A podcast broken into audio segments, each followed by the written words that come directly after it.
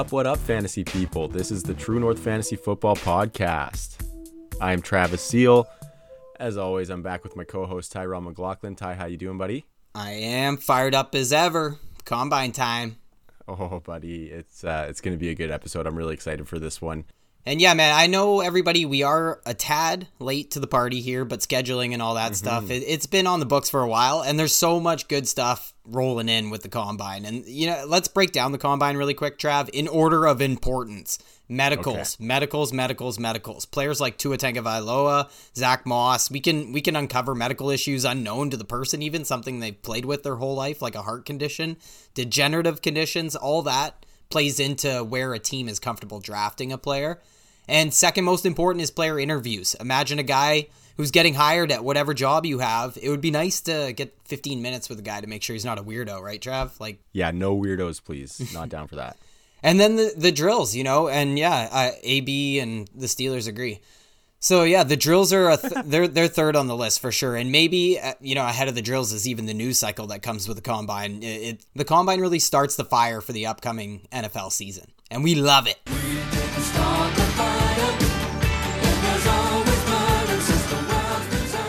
yeah, the the fire has definitely started for me.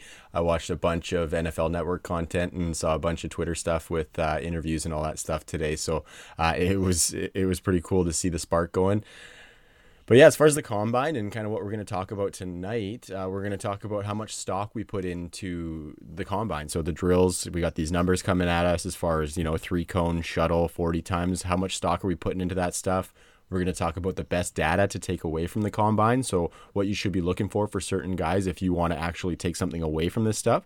We're going to talk about the positions that we should be focusing on for fantasy and how we use the combine to form our opinions on these guys. And then we're going to talk about the athletic testing and the drills that actually translate to fantasy football. So, what tests for what positions are going to be useful information for us to take back into, say, our rankings and then further to that into our fantasy drafts this season. Yeah, and I want to. I think we should spotlight some players who should be, you know, the standouts of the combine. The combine is a, it's a hype machine, and so we'll go through the players who will elevate their stock. The players who have the most to lose or gain are one of the things we want to talk about, and and the Blazers at each position, the freaks. And you know the other end of the spectrum exists too. It lets offer early warnings for players we expect to test poorly, and if we should be moving them down or not if they do bomb the combine. And that'll get us. That's what we're going to do a lot of in this episode is kind of offer some context, keep us grounded, because some of the lack of relationships between the combine workouts and fantasy success, it's it's pretty sobering. Because whether we agree with the notion or not, the combine really skyrockets player values in the fantasy market. And our, you know, our listeners at this time of the year, Trav, they're diehards. They is diehards. But for lots of folks, this will be an introduction to most of these names. Like think of Miles Sanders last year. And with such a deep class, especially at wide receiver, over 50 are in attendance. This year in per- yeah, this year in particular, we have got to have a good grip on how to how to absorb the combine. Yeah, that's really, really well put, man. There's going to be a lot of eyeballs on the combine this year. And for the first time ever, the combine's in prime time. So, as a wise man once said, if you ball, you gonna get the call, baby. yeah, you know. Um, so there's gonna be some fresh new drills for the combine. They're actually timing the gauntlet drill, so that's gonna be really really cool. Yeah, the combine's just kind of a funny thing. The hype machine gets rolling. Um, you know, these test times kind of pop off the page. You got these guys out there, you know, like Dar- Darwin Thompson and DK Metcalf last year with the the shirt off photos, getting everybody psyched on the physiques. Hot and, bods. yeah, so everything we can see with our eyes, you know. Um, but it's all a mirage, man. It's like magic. It's it's invisible. Um, Totally. A majority of the stuff that's going on that carries weight for us is stuff that we can't really see, right? So um, the interviews, the meetings with teams, uh, how close the GMs are watching these these workouts and whatnot. And then everybody just getting kind of excited for the new year creeping in. Everybody's, you know, hoping that their team can add the right pieces. I don't know. I'm excited for the new season. So to me, that is magic, buddy. What do you think? Oh yeah, I think that is magical, and I think you you hit the nail on the head there. Boom. Uh, Boom, I- you got it. big time. Uh, but you you said it with the GMs there. I love the proximity. Like they are all going to the bars at night. You know, like it's it's really like you read about in the 1950s with baseball. Like it's just the GMs are in close proximity and they talk and they they start to get a feel for how how everybody feels about these players, which gives them a feel about where they need to take these guys in the NFL draft, which gives us a feel about where we're going to rank them in our in our fantasy drafts. And with the combine here, I said we're a little bit late to the party. The numbers have started to roll in. We have measurements for all these players now, and there, there's a lot to parse there. Measurements are like everything else at the combine. We're just setting certain expectations. Plus, I, I, I want to make sure players, schools haven't been lying to our faces for years. Ke'Shawn Vaughn, LSU, every, oh. everybody this year, kind of. The pen is blue. The pen is blue.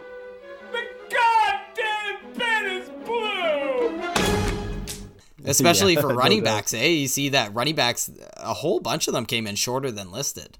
Yeah, that was definitely an interesting takeaway for both of us, I think. Yeah, I think weight is the one that, and hand size, like those are the measurements that are really important to us. A player like Eno Benjamin coming in at 207 pounds instead of like 199 pounds, that really makes a world of difference. And, or Joe Burrow having very small hands compared to the top quarterbacks in the NFL. It's not inexcusable. You know what I mean? So, actually, do you have any concerns about Joe Burrow's hand size, nine inch hands?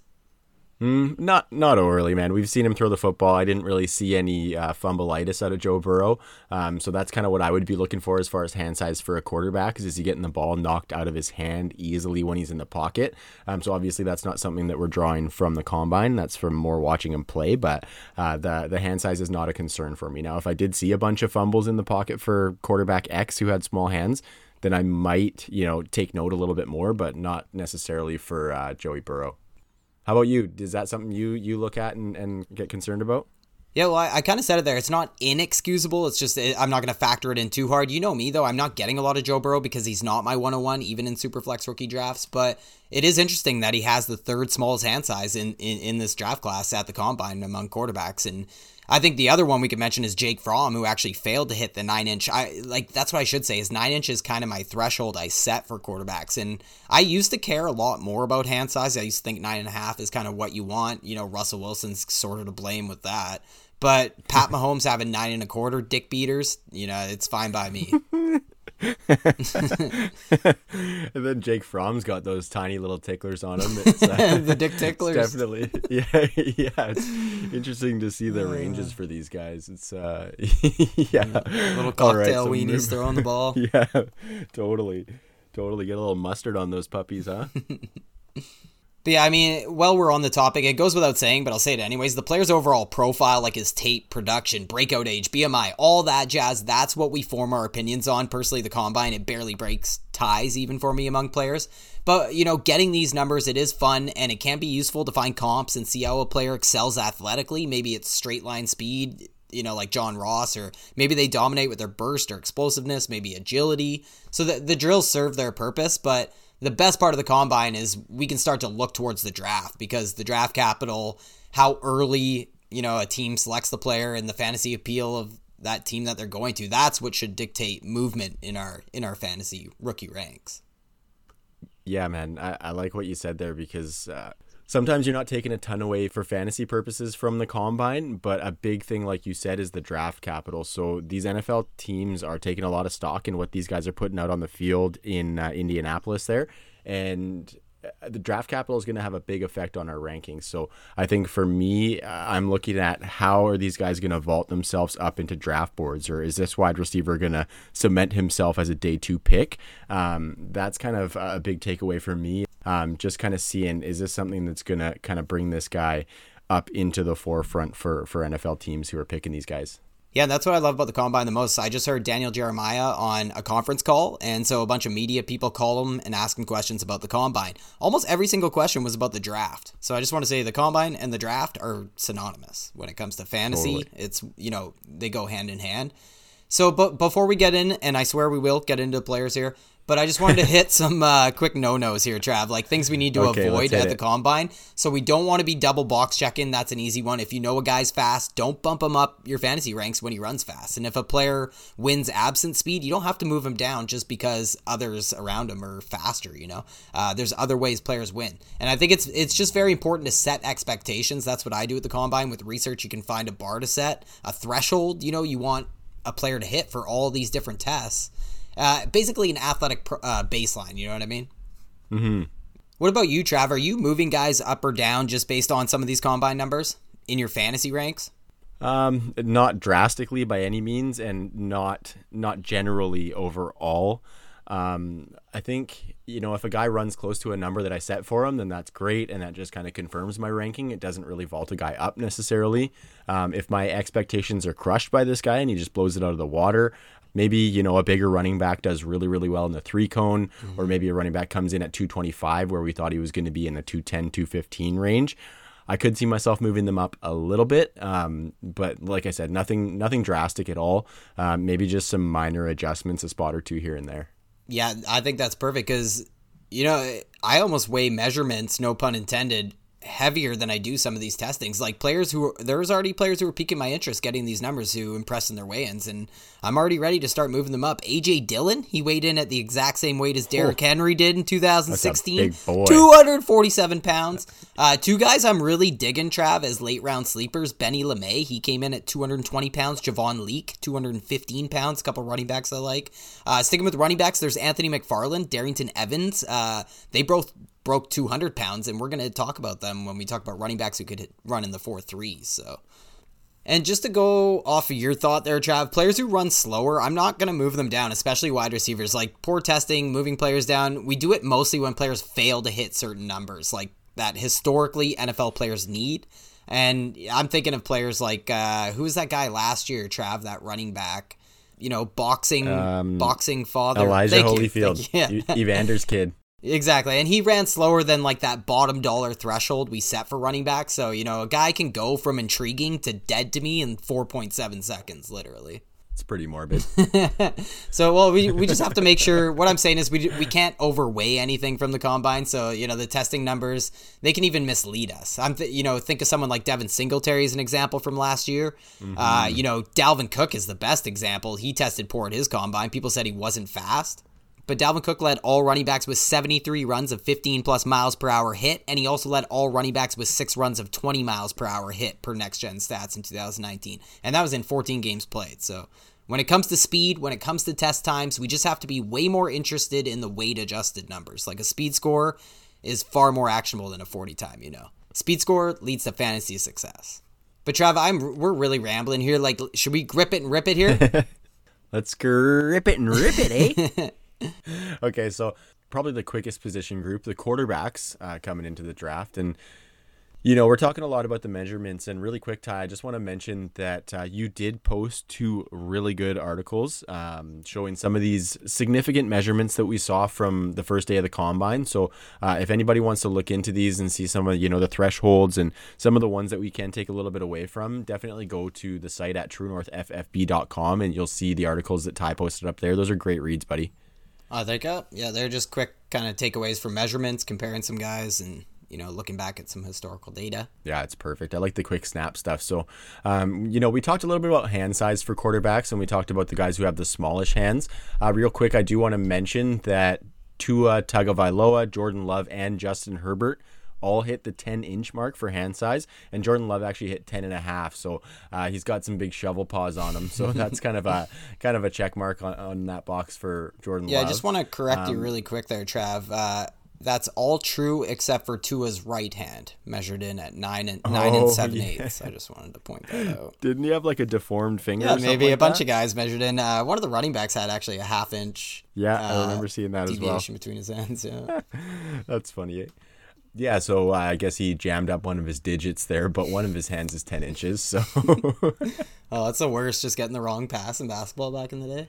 oh, yeah, that was the worst. And just like the game stops, right? Everybody else starts playing, but you're just sitting there. And like you, you're like certain it's broken. You tell everybody Oh, yeah. around you, like, Yeah. no, it's broken, man, it's broken. Look at Yeah, it. And I'm fine. pretty sure It's fine. everyone like looking back in life, he'll be like, "Oh yeah, look at this finger, you know, basketball, you know, whatever." Yeah, everyone's got a finger story. That came out wrong. well, that, that sounds pretty wrong. weird. um, phrasing. okay, so moving right along. Um, yeah, for the quarterbacks, another thing that we do look at are the 40 times. So we're not putting a ton of weight in them, but they are important. Um, a fun fact is that all of the top 10 quarterbacks in fantasy last year had 150 plus rushing yards. That's a pretty telling number. So, as far as a magic number for 40 times, I really like a quarterback to run, you know, 4 8 or better. Um, nothing slower than a five second 40. You don't want the guy being a complete pylon in there. Um, but yeah, as far as the quarterbacks, I'm not worried about too, too much else. Quarterbacks, especially the film and research, are going to tell you the intangibles, whereas to see them chucking it around in their spandex isn't really going to tell me a whole lot because, you know, they don't have a defense playing against them. And you know i think in game and uh, the clutch factor and things that you can't really measure at the combine are the things that i'm looking for out of the quarterbacks especially in the nfl the way that it's kind of changing and and morphing into into a passing league. Yeah i couldn't have put it better for sure because you know there's going to be players like jordan love there's going to be players like justin herbert who excel at the combine because of exactly that no live defenses in front of them you know, the things I look at for quarterbacks at the combine, I do listen to the rumors about interviews. I'm very interested in who meets with these quarterbacks, like what teams, and that interview is super important to the team.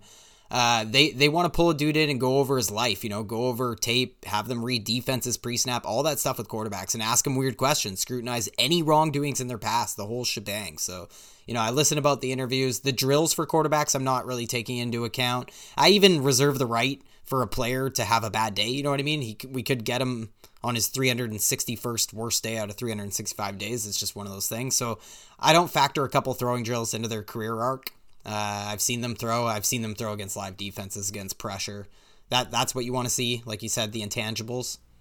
And yeah, remember these are ideal com- conditions. So, like you said, those players and book smarts like Justin Herbert, that's going to interview well as well. So you do have to take these things into account because we we need the X factor. That's what football is all about. We know that.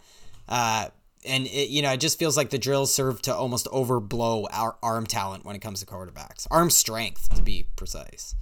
So, like it's it's what you said off the top. What we won't see at the combine. Uh, you know, it goes for all these positions, but playmaking, it's just something we can't really quantify in Indy.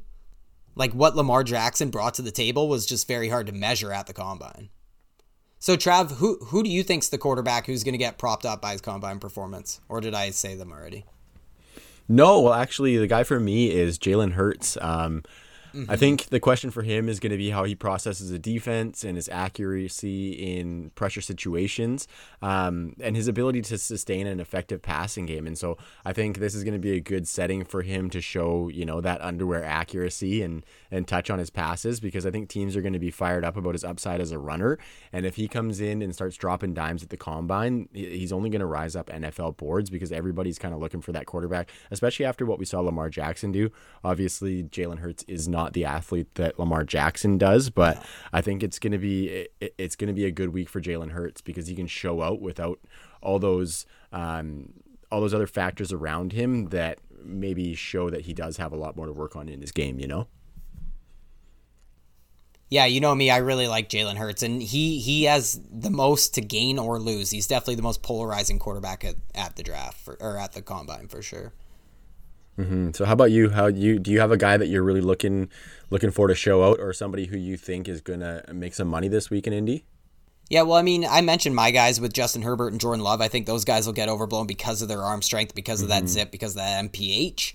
But you know, you you and the student doc, uh, shout out to him. That was such a great episode. Everybody, make sure you download that one.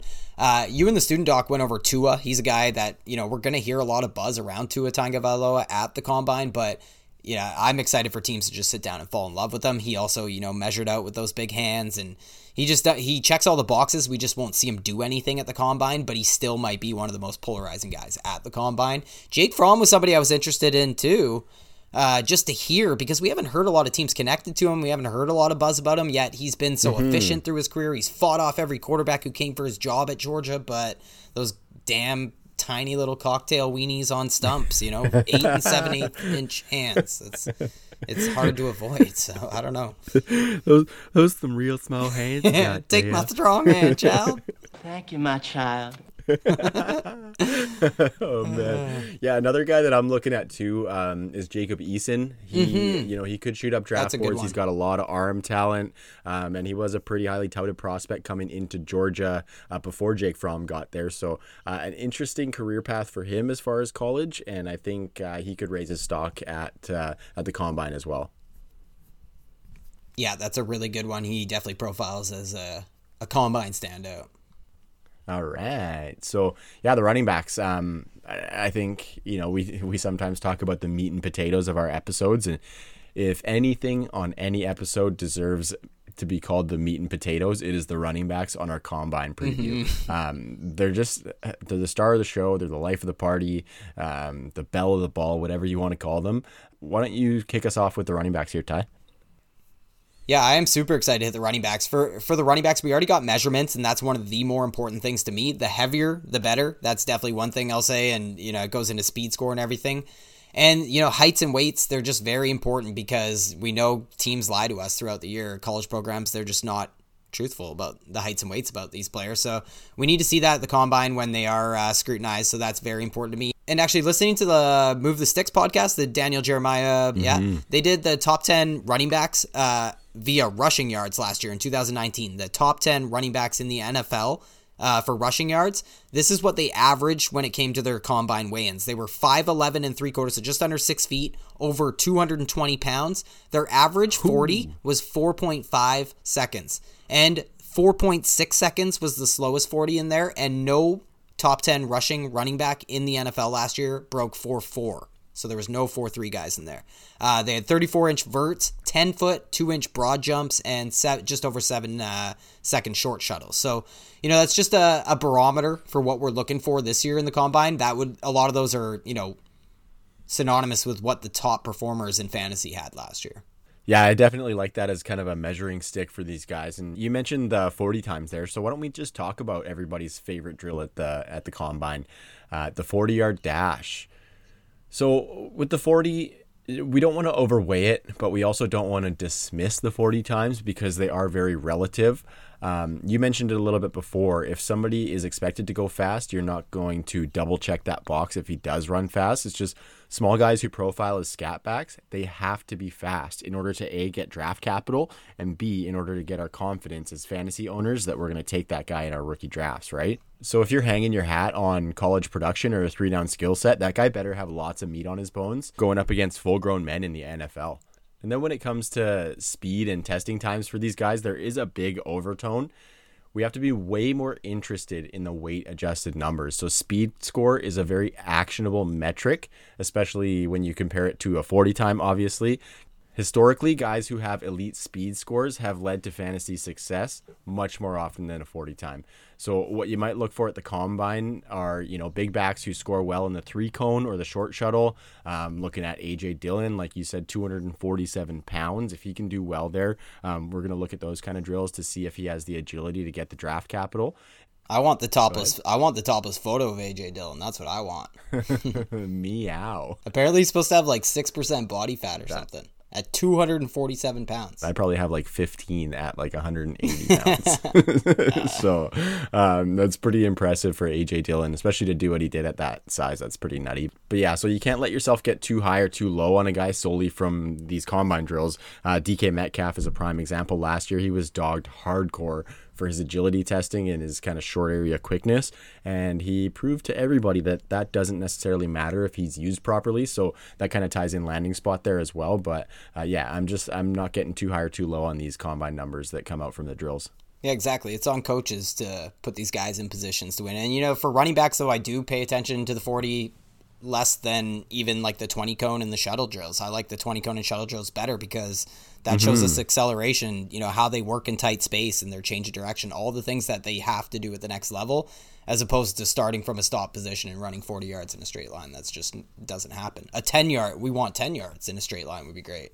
That's an explosive play right there.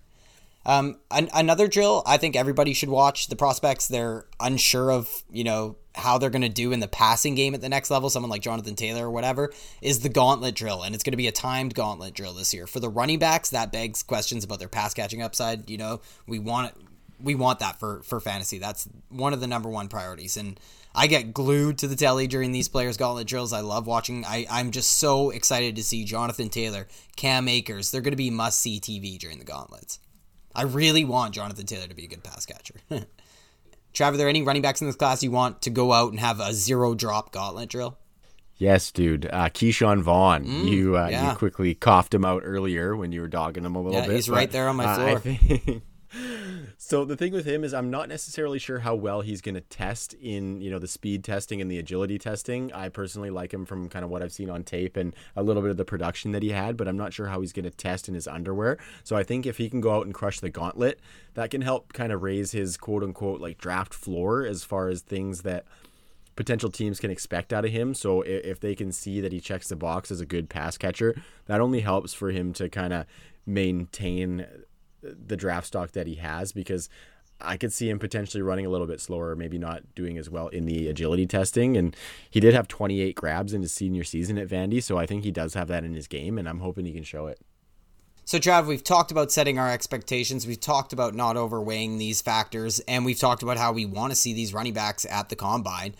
So, let's talk about the 40 times. That's the one everyone loves, but it's not the most important. But let's start with that. Uh, you know, we're not going to double check these guys, but with that said, Trav, it's still super fun to see these guys blaze, and it does offer upside. So, who you got? Who's going to run in the four threes at running back? Uh, it's pretty tricky. I think, you know, J.K. Dobbins is going to be just a little bit outside of that, so I don't think he gets sub 4 4. But then for me, I'm really interested to see Anthony McFarland. You watch that guy, and he's just a slasher and he hits home runs. That's really going to be an interesting one. You also mentioned Darrynton Evans, which that's going to be an interesting one as well, because to me, he looks like a pretty smooth runner as opposed to a straight line speed runner. So uh, it's it shows up on tape that he is fast, but I'm excited to see kind of how fast he is. Uh, how about you? You got a couple to toss out there? Well, you know what? You mentioned the two guys, and they're the two guys who came into the combine over 200 pounds. Really, really excited about Yeah, that. Really 208 encouraging for McFarland. both. Yeah, for McFarland, I think 203 for Evans. So really encouraging for those guys. A couple guys I'll point out maybe Levante Bellamy. He's a satellite back out of Western Michigan. He's a fifth year senior, so not a lot of interest when it comes to fantasy, but Mm-hmm. he will burn. So I just want to say that he will burn, and you know probably leave him on the leave him for someone else in your rookie draft. He had a huge 2019. He was actually tied for the lead in rushing touchdowns in all of college football for Western Michigan, but fifth year senior, so that's really hard to trust. And uh, he's probably my least favorite out of the group, and I'm not even sure he gets drafted even after running a sub four three. And he, he he will have a crazy vertical jump too. And then another guy is Salvon Ahmed. He's he's kind of a tough study. He's out of Washington. Did have a lot of volume and production in 2019. I'm actually kind of warming up to him because he's he's you know he's a guy I like. I'll put it that way on film. And then Raymond Calais or Raymond Calise, a guy I have very little knowledge about at all. Yeah, same here. But yeah, I'll definitely I'm gonna dive into him if he runs four three. But you know, as far as I can tell, he's really not an eye opening prospect when it comes to when it comes to the next level. And then there's JJ Taylor who measured in at five foot five. If he doesn't run four three, he won't even have a job in special teams. Yeah, he's hooped. Yeah. But you know, honestly, Trav, none of those guys will have huge fantasy draft capital. Uh, do, do you do you like any of those running backs out of that group at the next level or no? Um, I do like Anthony McFarland in um, in the correct role. So um, I like him to go somewhere and maybe be somebody's, um, you know, Alexander Mattison as kind of a backup who could spell a guy and be productive and efficient. Um, but I'm not sure that he's really going to get high volume ever. But I think it's more efficiency, and I think he has the profile to be an efficient runner. Yeah. What you know, he also he had a high ankle sprain last year. I, I kind of like his teammate at Maryland a little better, Javon Leake. I really like Javon Leake. I mean, he has way better size, and he's declaring as a junior. Small sample size with him, but he had the yards after contact, broken tackles, all that stuff. So it's pretty pretty interesting guy, Javon Leake as well, and Anthony McFarland, a couple guys from that Maryland backfield. Okay, so do you want to move away from these guys who aren't going to have a bunch of draft capital and talk about, uh, I think, everyone's big three as far as running backs go in this draft? I do. All right. So you know, a very high percentage of people have D'Andre Swift as the top running back in the class. But do you think that maybe at the combine that gap gets bridged? Because it looks like Swift might run the slowest of those three as far as uh, the 40 time goes. And do you think that affects his value? And do you think the that um, you know maybe Jonathan Taylor or even J.K. Dobbins could bump up above him as far as consensus ranks go? Uh, I don't. I don't think he should. I don't think he will. I think it's interesting though because we know D'Andre Swift will test out the least athletic of the three, in my opinion. I think it's funny that D'Andre Swift and J.K. Dobbins both came in shorter than expected. And, you know, for market sake or whatever, it could be a little bit less of a margin after the combine. I will admit that, especially when it comes to Jonathan Taylor. I think Jonathan Taylor's the guy who's going to surprise because a lot of people were thinking he might disappoint at the combine. Mm-hmm. But talking about J.K. Dobbins, he will blaze. So that's that's the issue. Is in 2017 at the Nike event, J.K. Dobbins was the most athletic guy there in mm. high school, and I'm talking guys like Cam Akers, J, uh, Jalen Reagor. I Reagor, I, yeah, yeah, I don't I know why that. I've been saying Rager too. And then CeeDee Lamb was there as well, so some really athletic guys. But J.K. Dobbins had the highest SPARQ-x score there, and you know that that's not proven predictive for fantasy really. But if we look back at some of his numbers from that 2017 Nike event, J.K. Dobbins ran a 4.4 in the 40 yard event, and he hit 43 inches on the Holy vertical jump, and that that's just shit. ridiculous. Yeah. So what do you think about wow. Jonathan Taylor, who came in weighing at a nice weight? I'll put it that way. Yeah, man, 226 he came in at first off, that's a check. You said the the heavier the better, and he definitely came in heavy. But um, yeah, former track star in high school, which is crazy at his size. And reportedly, back in high school, he did run a 4.42, which is stellar. Um, so you know, Dobbins is going to blow the combine up, and Jonathan Taylor, he should be able to quiet the doubters as well. And just to touch back on uh, D'Andre Swift, it, I think you know four five is probably a really good over under for what his forty is going to be. Um, so you know, with a really tight tier atop these running backs, uh, do you think he's going to a run in inside four five? And I think you mentioned that it probably wouldn't change a whole lot for you, hey? Yo, first, uh, looking at Bet Online here, he is his over under is four four seven. If you want to put money on it, so I would Oh, take okay. I would actually take the over on that. And yeah, like it, it, no matter to me, I don't think. Although there is only one reason really that I have D'Andre Swift ahead of Jonathan Taylor, and it's just pass catching floor. You know what I mean? If I knew Jonathan Taylor, like this gets back to draft position and draft capital and all that. If Jonathan Taylor was in line for some pass catching in the NFL, I'll probably move him to my number one. And that's, you know, in a nutshell. Like I will switch these guys around in a heartbeat based on draft capital and landing spot, but not via athletic testing, right? Nice. That, that's good that you said that because I was actually going to ask. So, if he does go out and have a dropless gauntlet drill, um, would that be enough to move the needle? Is what I was going to ask you, or were you waiting for the draft spot? And I think you just answered that perfectly for me. Yeah. I mean, quarter chub. Yeah, yeah, but you know, twenty eight percent tops. So, do you want to talk? Who are a couple guys that we think have, uh, you know, a little bit to lose or gain when it comes to the running back position at the combine? Yeah, so I think three guys for me actually we already mentioned. One of them is Ke'Shawn Vaughn. I think he could help himself a lot, like I mentioned about his gauntlet drill. And the other two guys are Anthony McFarland and AJ Dillon, uh, like we mentioned earlier. If AJ if AJ Dillon can look a, agile and athletic at that 247 pounds, I think he could cement himself into a role for somebody. But I think one for me that has a lot to lose is Eno Benjamin. I think if he doesn't run a fast 40 time, that's going to hurt his stock quite a bit because he doesn't profile as a first and second down runner in the NFL. And it's interesting because he did bulk up a little bit and he measured in over 200 pounds, which we really mm-hmm. like to see. But I think, you know, his 40 time is really going to have an effect on his his draft slot because we know that he's going to be a great pass catcher at the NFL level but it's just he needs to cement these things so an NFL team is willing to you know take that shot and give him that role more so right?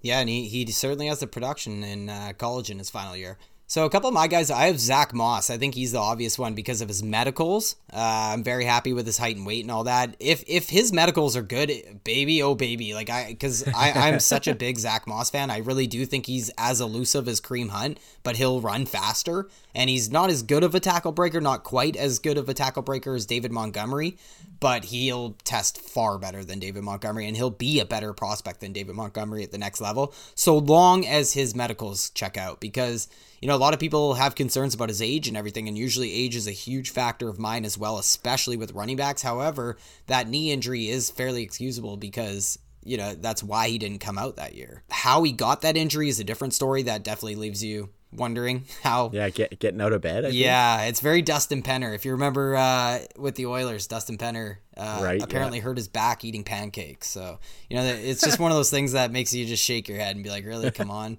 Maybe maybe he was hammered at the golf course and that's how it happened. You know, that's what I always think personally. Yeah, absolutely. But totally. you know, that's just my uh, conspiracy mind at work there. So the the other guy with the most to lose, who's an easy one, is Cam Akers. He has the most to yeah. lose and the most to gain. For sure. His medicals and his height and weight, none of that has anything to do with it. It's just, you know, if he can go out and just burn and look good in the gauntlet, show agility, show quickness in space, if he shows all these things, he's gonna vault up and be a you know, right in that mix with that top five group. And in my opinion, I think Cam Akers is going to pass this next guy, Edwards Helaire, just because of the buzz that comes along with the combine. Not necessarily the combine numbers that they put out, even though Cam Akers will put up a way better performance than Clyde Edwards Helaire, but just the buzz and everything that comes along with it, Cam Akers is going to elevate above him in fantasy, I think. And Edwards Helaire, he came in shorter than expected. I think he's five seven.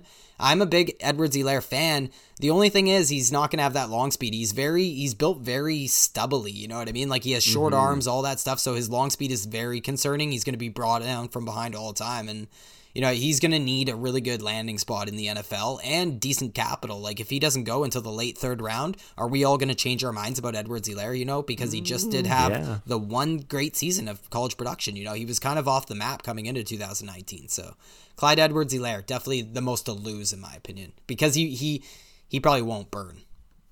Right, right. And you mentioned some of the other guys. I think Antonio Gibson, he's gone as a wide receiver now, so you know, I guess I won't mention him. yeah, I know you were a little upset about that because you liked him profiling as a running back. Should we hit this uh, wide receiver group at the combine? Yeah, man. Like you said, this is a really big group, and I'm really excited to get into the wide receivers. So why don't you why don't you lay out a little bit from the wide receivers um, and kind of what we're looking for? Yeah, I don't really need to break down too much for the wide receivers. I think wide receiver is pretty simple for the combine. We're looking for speed score, right? We want the big weight guys to run fast. The combine doesn't show us anything we want to see when evaluating a wide receiver's talent or what will translate to fantasy points, really. So for the wide receiver drills, I think we have to correlate with the profile of pass catcher they are. You know, like if a wide receiver profiles as a contested catch guy, a red zone threat, then I will pay attention to his vertical. But a, a slot wide receiver, I won't be bothered by his vertical. Meanwhile, I am focusing on his shuttle drills and it, on his three cone and stuff.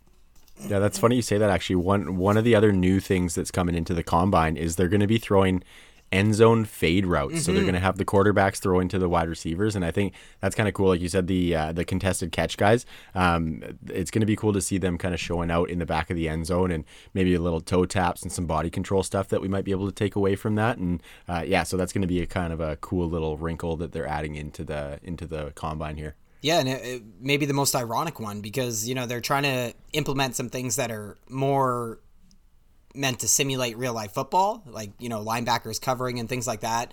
And the fade route might be the most antiquated play you could run in the red zone.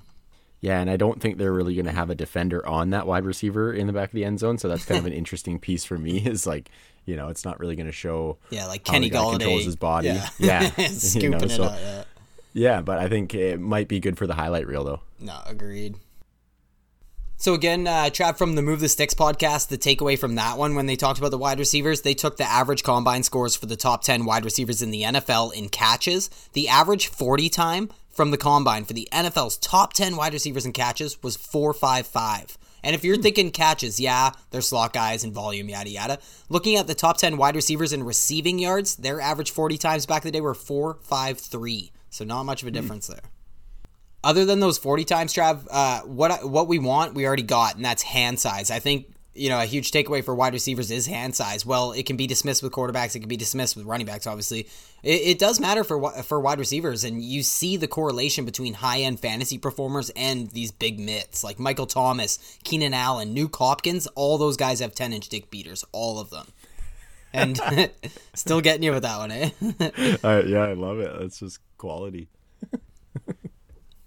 Yeah, and uh, kind of on that note, some notable kind of shovel-handed wide receivers in this class. We did talk about Henry Ruggs oh and him measure, measuring over 10 inches uh, as far as hand size. That was a surprise for me. That's crazy. And Trav, really quick, if we think of someone like Will Fuller, who he profiles very similar to when it comes to how he's going to be used at the next level, he has two inch bigger hands. He has ten and a quarter inch hands. Will Fuller had eight and one quarter inch hands. Like that is literally the opposite ends of the percentile spectrum. It's incredible. Yeah, that was definitely a big surprise for me with Ruggs having those big bear paws. And another guy actually was Donovan Peoples Jones. So he's an intriguing prospect. He was a five star recruit coming out of high school, and he he probably should look good in the size speed combo area. So uh, look for Donovan Peoples Jones as well with with some uh, some big dick beaters. So Trav, I give you some uh, the stuff I'm looking at. What is there anything you're looking at for wide receivers at the combine? Yeah, just I figure I'll lay out a couple of benchmarks here. So uh, we want our wide receivers to run better than a four six five. I like to see the guys under four six. That will kind of cement a guy for me if he can run under four six. Four five, as as you mentioned, there is kind of a threshold for for what the move the sticks pod laid out for the top tens in the NFL. So four five is stellar for a wide receiver. And then in the three cone, we want better than seven seconds. So I know I mentioned DK and how his didn't necessarily matter last season. I think DK might be maybe more of the outlier. He did get put into the perfect situation for somebody who's going to catch those deep passes and use that straight line speed. But um, I think the three cone can show us potentially what a guy can do in tight spaces, especially like I said for those bigger wide receivers. And um, yeah, lastly, it's just the bigger the hands. We like to have those big, uh, big dick beaters, like you mentioned. Yeah, and Trav, I think a lot of what you said, maybe I'll highlight a few wide receivers, not rookies, but wide receivers who are on, Okay. they're kind of the guys on the bottom end of the spectrum athletically. Julian Edelman and the Rams wide receivers, Bobby Woods and Cooper Kupp. Those are the guys who came right to mind. It's just obvious when, mm-hmm. when we combine some of the, the information with the context. It it just shows that the worse a wide receiver tests out athletically, the better their volume's going to need to be for fantasy football purposes, and the better the situation needs to be. So yeah, let's let's dive into these wide receivers, shall we? Players, Let's let, let's talk about some of these players who have the most intrigue going into the going into the combine here. So Trav, let's start with everybody's wide receiver one for the most part, Jerry Jeudy. yeah, for Jeudy, I mean, I'm not gonna weigh this stuff too too heavily because I think Jeudy is gonna look really really good in his undies. But uh, yeah, I think he's just gonna kind of prove that he is in that you know maybe top two tier um, that a lot of people have with him and CeeDee Lamb. Yeah, and I think that's what this combine one of those things where a combine can really bridge that gap. I think a lot of people are rising on Jerry Jeudy as we see him athletically test out here at the combine, and I think a lot of people are going to drop on CeeDee Lamb. I think it's interesting that you know they came in very similar, but Jerry Jeudy, you know, he's probably going to run a four four. So I, I really like Jerry Jeudy. What do you? His over under right now is four four four. Fours across the board, over under. Yeah, I think a, a touch under that maybe. Um, but if I'm being safe, I would say maybe just a touch over actually. Yeah, that's the one. If yeah, it just feels like they're trying to steal our money, I'll take the over. I'll take the four four five. Yeah, yeah. Like I think he Can does go that? just over. no, you, yeah, you probably can't. Eh? Yeah. probably can't bet those on the push. So let's go to the next guy here. I have on the list, Jalen Reagor, uh, another Oh, guy. I mean, he ran a four two niner last offseason reportedly. So you know he can't really rise much higher for me in my fantasy ranks. But if he has a worse than expected 40 time, tests poorly in some peripherals, he could slip in, you know, such a tight tier of guys that he's in. And J Reg, he's another gauntlet drill guy I really want to see because he had the 10th worst drop rate in this draft class at 13%. So I really want to see him in the gauntlet drill. Very, very encouraged by his weight, Jalen Reagor. Yeah, he came in at over 200 as well, which was really, really nice to see because that was one of the questions on him is, you know, his size, of course, but uh, I liked seeing that as well. Uh, another guy that's talked about a lot, and we mentioned him, uh, old Rug and Tug and his 10 inch ticklers. Um, that's Henry Ruggs. uh, I think his 40 time is obviously the biggest question, or one of the biggest questions of the entire combine. Uh, he came out and said that he wants to break the record in the 40. And uh, actually, our buddy Jax Falcone, you can you can follow him at Dino Game Theory on Twitter. He had a really interesting tweet saying that Henry Ruggs is kind of pigeonholing himself into uh, kind of a tough spot where if he's not under 4 3 in the 40, people may be disappointed. And it's pretty wild to say that because obviously anything in the 4 3s is ridiculously fast. Um, but I think he has put himself into a spot by saying he wants to break that record, that uh, he, he needs to go out and shred that drill. And for fantasy, obviously, landing spot is big for Ruggs, but there's a lot at stake for Henry Ruggs uh, coming out of the combine with a fast 40 time.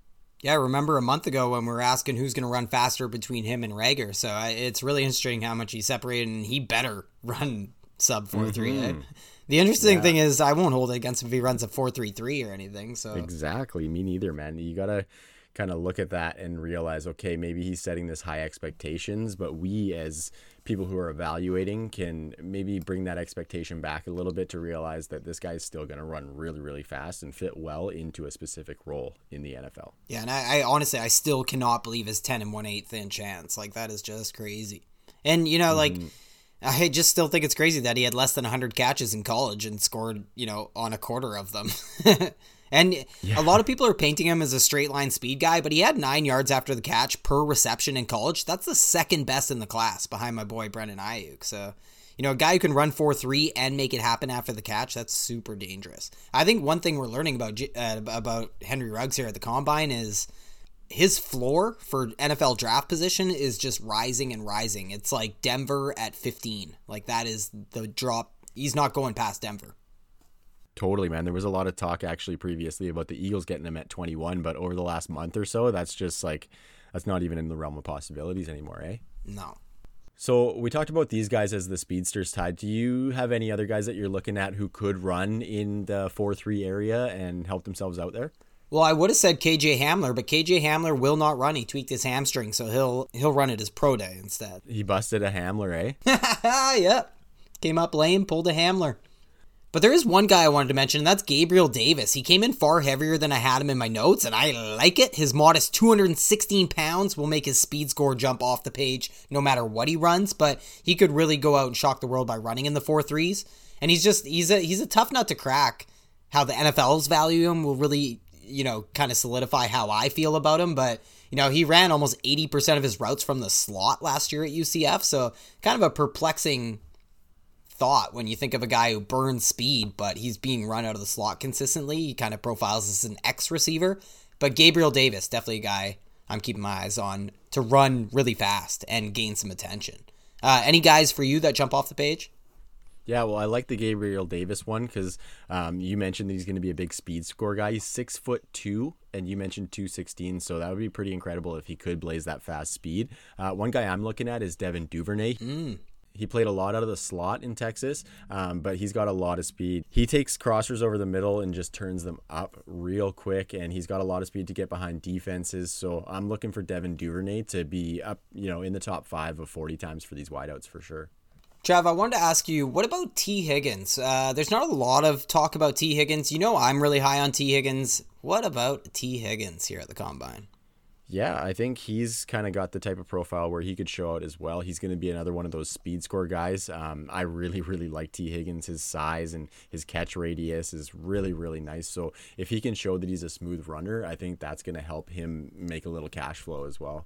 Yeah, his arms measured in huge 34 and 1 8 inch arms. That is huge. And you know, when you look at the measurements, one thing I took away is Tee Higgins is the only guy. He came in an inch shorter, so he's actually 6 foot 3 and 5 eighths or whatever, but he is the only player above 6 foot 1 in the first round, projected to be a first round wide receiver pick. Like all the other four or five guys are all under six foot foot uh, six feet because Henry Ruggs came in under six feet as well.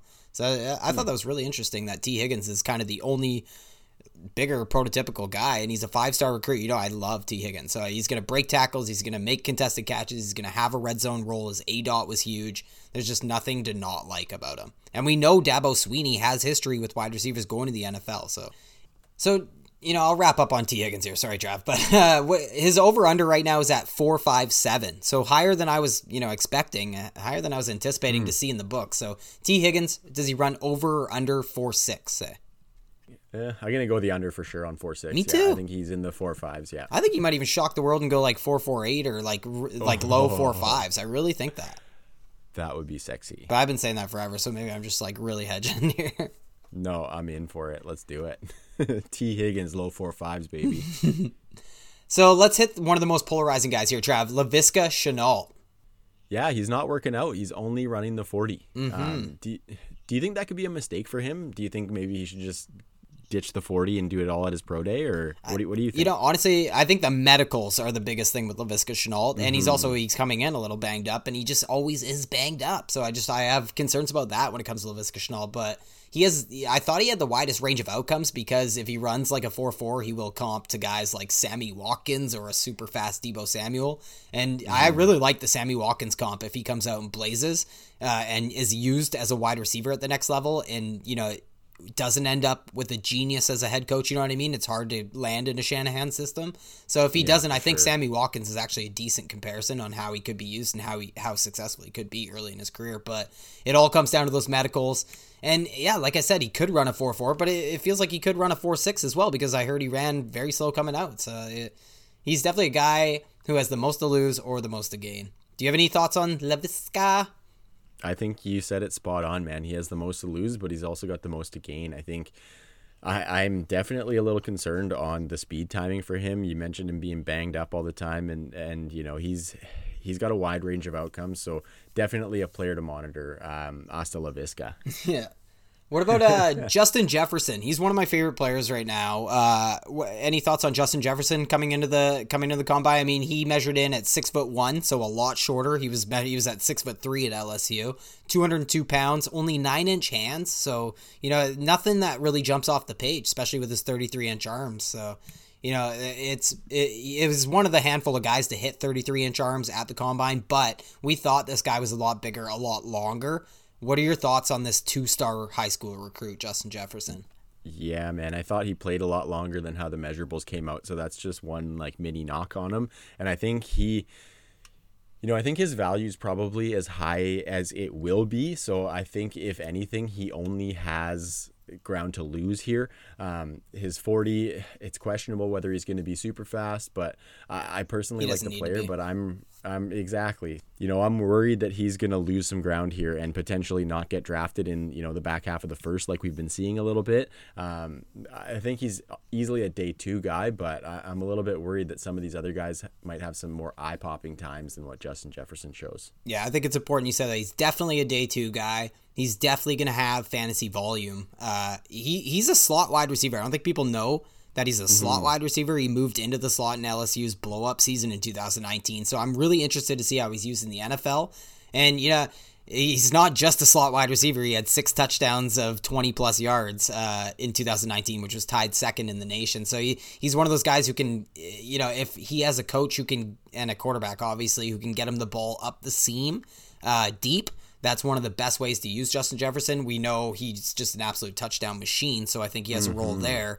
And if he is one of these big slots, man, like I think it's wheels up for Justin Jefferson when it comes to fantasy. I think he's going to be slept on. And we know he's super young. He's going to be a 21 year old in his rookie NFL season. He's declaring early, he checks every box really. Uh, mm-hmm. He just he came in a little disappointing, and he's not going to burn. So his over under you know, I'll put it this way, Trav. I guarantee Tee Higgins runs faster than Justin Jefferson, and neither of them really matter to me. But Justin Jefferson has a higher over under on the 40. So Justin Jefferson's is 4.51. Wow. Do you think he runs uh, faster or slower than 4.5? I think he's going to be slower than 4.5. Yeah, I think he's going to be touch slower too. If he if he runs faster than that, I'll be pleasantly surprised for sure. Yeah, absolutely. I think he's probably in the mid four fives, and like you said, that doesn't concern me a whole lot. Um, uh, you mentioned all the all the good traits that he's got. He also profiles as a really good red zone weapon. He had some good red zone work with uh, with the Tigers at LSU this past season. So yeah, um, twelve touchdowns yeah, on nineteen red zone targets. Yeah, That's dude. Ridiculous. So if he gets in into a really good volume slot role, he's gonna he's gonna produce for guys. He's hard to bring down too. He was like fourth best in the class with like over three hundred yards after contact. Like he, he I really like him, and he had over over 60 catches of 15 plus yards, which was only behind Jerry Jeudy. Like he he is really checking every box. I know he's on a potent offense, but it's partly due to him moving to the slot that they were so good. Giddy up. So do you have any other guys you're you're looking forward to here at the combine? Um, yeah, I mean, a, a couple other guys. Quintez Cephus out of Wisconsin. So he's a little bit of a lesser known name. Uh, I think he's probably going to test really well, but he has a lot of off the field concerns. Um, so he's got a lot of talent and he could kind of put his name a little bit more into the pool, I guess. Another guy that I really like is Denzel Mims. He's Mm-hmm. 6'3, 217. He could help cement himself into a day two spot as well with uh, with getting some of that love recently. Yeah, he I've is. seen. So He is a fast riser, eh? yeah, man, he's just yeah. I think a lot of people are kind of looking at his tape and seeing how good he is in contested catches and whatnot. And um, you know, I don't think he's going to be a huge after the catch guy necessarily, but he's got some solid hands and he's really good at the jump ball situations. Uh, and then another guy, just because we've been talking about the speed score and the side speed combo guys, Antonio Gandy Golden, six foot four, two hundred and twenty three pounds. And I think if he looks fast and if he does well in those uh, short area quickness drills, I think he could uh, could help cement himself as somebody that someone's going to take a shot on as well because he's coming out of a really small college. Uh, he had a lot of production at Liberty, but um, you know those small school guys, some teams might just shy away a little bit. Yeah.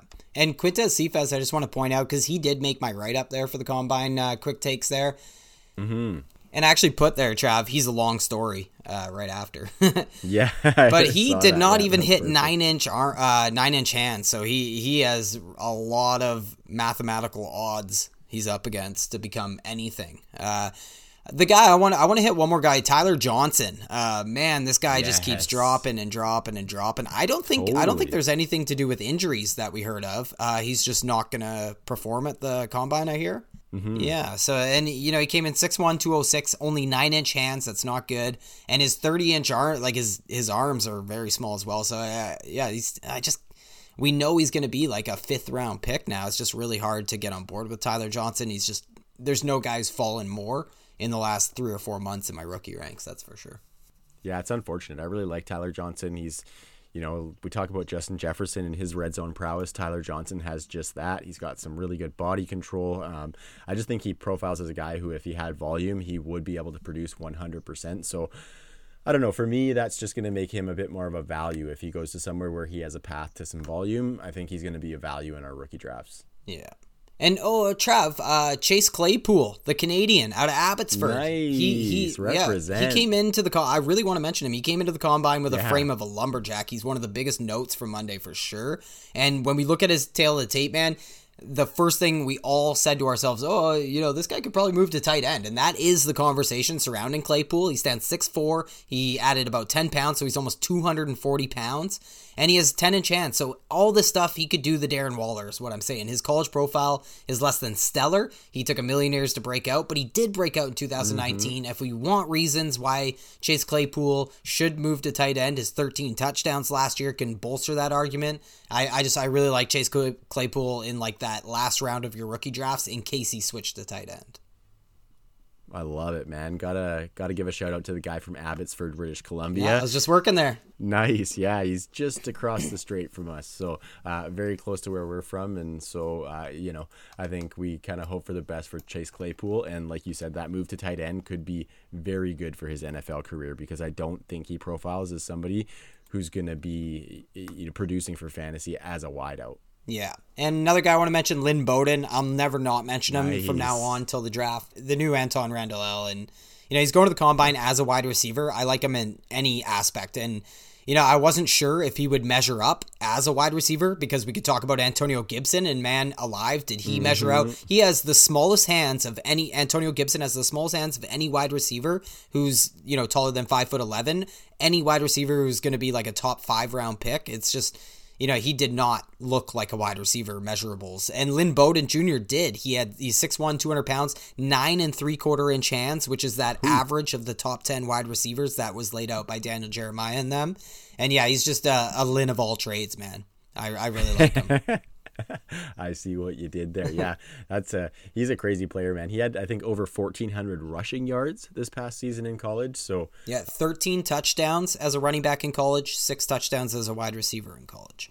And he, he just nuts. forced missed tackles. He could be a satellite back. You know, it gets into the conversation about positionless football. And if the combine really wanted to attack it in a new era, they would go about it in that way.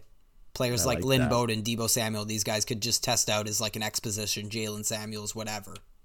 Right, right. Uh, real Swiss Army knives, eh? Yeah, totally.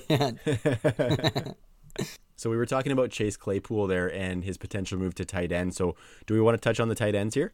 yeah, let's do it.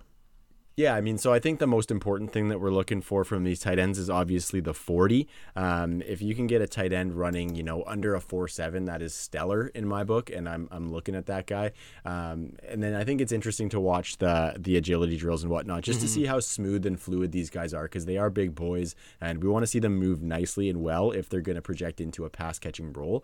Uh, and I think we got a couple of guys in the class that can do that. Hey, Ty? Oh yeah, this this is a class to watch for tight ends. Like it, uh, there'll be a position that everybody starts to fall in love with. I think because of this uh, combine, but I also think it's interesting where guys like Adam Trautman and some of these guys could fall down boards for sure during the combine because of all the hype that other people are getting. Uh, let's mm. start with the guy, Hunter Bryant. We love Hunter Bryant, very exciting prospect. I thought he had a wide range of outcomes before he showed up to the combine. He showed up coming in at almost 250 pounds. And it's just interesting because, you know, he was really, really broken down as the next Evan Engram, but he's now 10 pounds heavier than Evan, 15 pounds heavier than Evan Engram was at the combine. He's going to run a slower 40 yard because Evan Engram's was ridiculous. And Evan, he's not going to be drafted as high as Evan Engram. So I think there's a lot of holes in that comp. I like to kind of comp him more to a Delanie Walker. Uh, mm, and I yeah. think when Hunter Bryant comes out and runs a 4 5, that'll be a really easy comp to make. Yeah, I like that comp for sure. Delanie Walker, you know, had a very very strong NFL career. Um, been around for a long time, and uh, I, you know we can't even say that he's done yet. He could still be going. So uh, if Hunter Bryant could have a career like that, I think he would be very happy about that. Yeah, I mean, like he had an elite career at college. I mean, his yards per out run on PFF is just off the charts, and he, he's really going to light up the combine. So the question everyone should ask is why isn't he a first round pick in dynasty leagues, and why isn't he going to be an NFL first round pick? And it's just injuries. So for Hunter Bryant, the medicals are going under talked about, but they're very important for him. I want to check the box on his knee, and for Hunter Bryant, I don't need to double check any boxes for athleticism. Right? Yeah, I like it. Well put, man. Who's your next guy? Um, just a guy I want to talk about actually, Brycen Hopkins. Oh, yeah. uh, he came he came out. He has over ten inch hands, so that's good. Um, but he did have some drop issues in college, so I'm interested to see how he does in the gauntlet drill and the pass catching work. Um, Brycen Hopkins could raise his stock uh, as somebody who produced pretty well in college. And I think a guy that has a lot to lose is obviously Cole Kmet. Uh, I think he's a lot of people's tight end one, him or Hunter Bryant. And I think for fantasy, he does have a lot to lose depending on how he tests athletically. Uh, he did have tied for the biggest hands as far as tight ends with 10 and a half inch mitts. So uh, that's a good thing to see. Mm-hmm. And he packed on the pasta too, eh? He packed on the pasta big time. He, he came in heavy. 260 yeah, pounds. Exactly. So um, it'll be interesting to watch him go because he is a big boy and he does have a lot of tools, but he does need a little bit of refinement. Uh, so yeah, Cole Kmet's an interesting pro- prospect. Yeah, I'm I'm super interested to see if he gets the buzz. You know what I mean? I'm wondering if he if he does get the buzz. So I wanted to mention CJ O'Grady because he's such a polarizing guy. He's one of the hardest prospects to peg his value. Uh, in a vacuum, we love him, but you know, if we if we wanted to take our time to break down CJ O'Grady, we'd need an hour or two and a stiff drink, and you know, don't drive after. Just ask CJ O'Grady. But but yeah, man, like he has a top five wingspan at the combine, 10 inch hand size, all that stuff. His football card looks great, and he's going to test out really good as well. And, you know, given the strength of this class and the tendency of the dynasty market to fall in love with raw, athletic tight ends, O'Grady could be like straight up a top five rookie tight end for everybody come rookie draft season. I think. Yeah, I like that. He's uh, he, you know, he's a really athletic big boy and um, kind of an unheralded prospect, and we kind of like to hop on those guys early, and could be another guy to take late in your rookie drafts. Yeah, and speaking of early draft, there's a guy with early breakout age. Check, 90th percentile. College Dominator, check, 90th percentile. But for some reason, nobody has him in their top five tight ends. And I'm talking about Albert, what's his face? Alberto. Albert Okwuegbunam. Yeah, I can't pronounce his name, but I can read his results, and that's all that matters to me, anyways. Uh, and AOK did better than AOK in the measurements. He's 6'5, 255 pounds, just unbelievable, prototypical tight end size. His hands are huge, and he has the second biggest tight end wingspan among the combine invites. So he checks every box. If I had any conviction in my body, Trav, I'd have him as a top three tight end. I don't right now. but yeah, the college dominator, everything's there. So what I'm saying is he he better run super slow. And that way I can have an Okwuegbunam epiphany. Damn it. wow. Well, I hope you get that, buddy. I hope you do because he's he's a really good player and just you know another one of these guys that is going to go late, late, late in rookie drafts and and you could probably pick him up and reap some value because he's got the tools. Yeah, and two other guys I want to just quick mention. You you talked about him a little bit. Adam Trautman, I love his kind of athletic profile. Former basketball player, really tall dude, and I think he could be uh, a really nice fit for certain NFL offenses. And then Harrison Bryant had a lot of production as well in in college football. Um, so keep an eye on that name. But Ty, I think you got uh, a little situation that you want to talk about with the LSU tight ends, don't you? Yeah, and just to touch on Adam Trautman, make sure we don't move him down too much because he is very talented. He looked good in the Senior Bowl. He's a small school guy, but he showed out against some of the competition there. Harrison Bryant, we want to see his medicals, medicals, medicals with Harrison Bryant, and also nine and a half inch hands, not great, but six, you know, almost six five, two forty. I do like Harrison Bryant in the college production. I love Harrison Bryant, but medicals. Uh, Thaddeus Moss, he's gonna just he's gonna run slow. He's he kind of profiles as a blocking tight end in my opinion when I'm talking about the LSU tight ends. So Thaddeus Moss, I'm just not like the biggest fan of. And I've yet to really see other people's rankings that have Stephen Sullivan ahead of Thaddeus Moss. But I've had Stephen Sullivan ahead of Thaddeus Moss the whole time, this whole offseason. And he is my favorite darling tight end of this 2020 class, particularly for fantasy. Uh, Steve Sullivan's a converted wide receiver, and that piques our interest right away. And then he comes in the combine, and his physical tools are keeping my interest, no doubt about it. LSU talent, they're, they're the most represented school at the combine this year by far. I think they have 16 attendees, and the next highest school is 11 or something. But but I what I want to say is I'll take the converted wide receiver who's taller, faster, has better hands uh, over someone like Thaddeus Moss who just has the hype, the name, and uh, kind of profiles as the opposite end of the spectrum when we're looking at uh, fantasy tight ends, right? And I just wanted to mention that he also has the the biggest arms in the class. He measured out and probably has the biggest wingspan too. I didn't check that, but Thaddeus Moss had by far the only guy to break 35 inch hands arms. Sorry. Yeah, I like what you said there, man. Thaddeus Moss, uh, he's kind of like a little teapot, short and stout. Um, he's he's going to profile well as a blocker, like you said, but I think he's not going to test well athletically. I've seen a lot of people have him pretty high, like in their top five of tight ends, and um, to me, I just don't see it. No, and I think his agility drills will prove it, and his and his forty time really. Yeah, totally, man. And as far as uh, Steve Sullivan, I gotta I gotta dig into him a little bit more because to me he's just a little center for the Chicago Blackhawks. but I got I gotta look into that a bit more. Yeah. yeah, we're always interested in those converted wide receivers.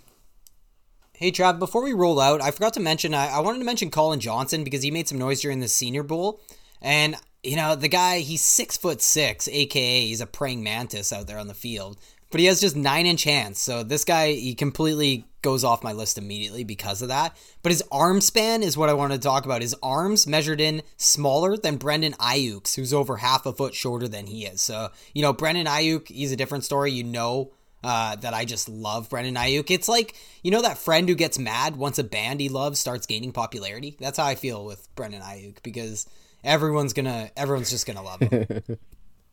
You're going hipster on him. I knew him before he was cool, man. Well, it's more I said he was a first round NFL draft pick before anybody. That's what I want to say. I've been saying it like literally yeah, since he broke yeah. out during the NFL season. So he is going to be a first round NFL draft pick and he yeah, and he should be probably a back end first round uh, rookie pick in in one quarterback leagues. He is in my rankings. Bringing that heat. I like it, buddy. All right, man. So that's all we got for the episode. But really quick before we ride out, I want to give a big shout out to our sponsor, Expand the Box Score. Expand the Box Score is the essential stats database for any fantasy player. We use their football bundle for NFL and college football stats, but they have NBA, MLB, college basketball, and they even have minor league baseball stats. So that's pretty wild. Um, but yeah, expand the box score does just that. They expand the box score, so you can go to any site and find yards, catches, touchdowns, etc. But on Expand the Box Score, you can find yards per target, first downs, red zone work, market share data, and tons more on the NFL side. And then if you look at the college bundle, uh, you got players' share of team scrimmage yards, touches by yardage, and the red zone work for college stuff, which is a little bit trickier to find. So I like looking at that stuff there. So if you want to sign up, go to expandtheboxscore.com. Tell them we sent you by using our promo code TrueNorth10, and you can get 10% off whatever package you desire. The package that we use, like I said, gets you both NFL and college football data, and that bundle is only 35 bucks a year. And so if you want 10% off that, use promo code TrueNorth10. That's our sponsor, Expand the Box Score. Tis the season. yeah, man, it's uh, it's really nice having that resource to dig into uh, all this college stuff, right? We want to see some numbers on these guys. I think it's pretty safe to say, Ty, that you and I uh, lean a little bit towards the stats side of things. We like to dig that stuff up and expand the box score has uh, fit in really nicely with what we like to do. Yeah, I love the red zone data and I love the market share data. And I also like to have the Dominator rating available too, so I can compare it to other Dominator ratings. Yeah, expand the box score. It's a great resource and use the promo code TrueNorth10. All right, dude. So that does it for our combine episode. That was a really fun look into these guys. Um, you know, give the listeners some stuff that we're taking away, and hopefully they were able to take away something from the pod. Because uh, yeah, I think there's a lot of valuable information that can be taken from the combine. You just have to filter out the right stuff. So uh, like I said, hopefully we've helped our listeners do that. Uh, if you guys want to follow all of our work, feel free to check out truenorthffb.com. We've got some great written stuff coming out on the site right now. Um, I did a little bit of a revamp of some of the visuals of the site and the way it looks. So uh, if anybody has some feedback on that, I'm happy to hear it. And we're always looking for feedback on all of our work. If you want to connect with us, you can find us on Twitter at TrueNorthFFB. You can find me at TCO14, and Ty is at TNFF Tyrell. So, as always, we really appreciate the support. Uh, thanks for the listens. Feel free to pop on, give us a DL. We really, really appreciate that. And ratings and reviews are awesome as well. So, yeah, until next week, hope you enjoy the combine. Peace.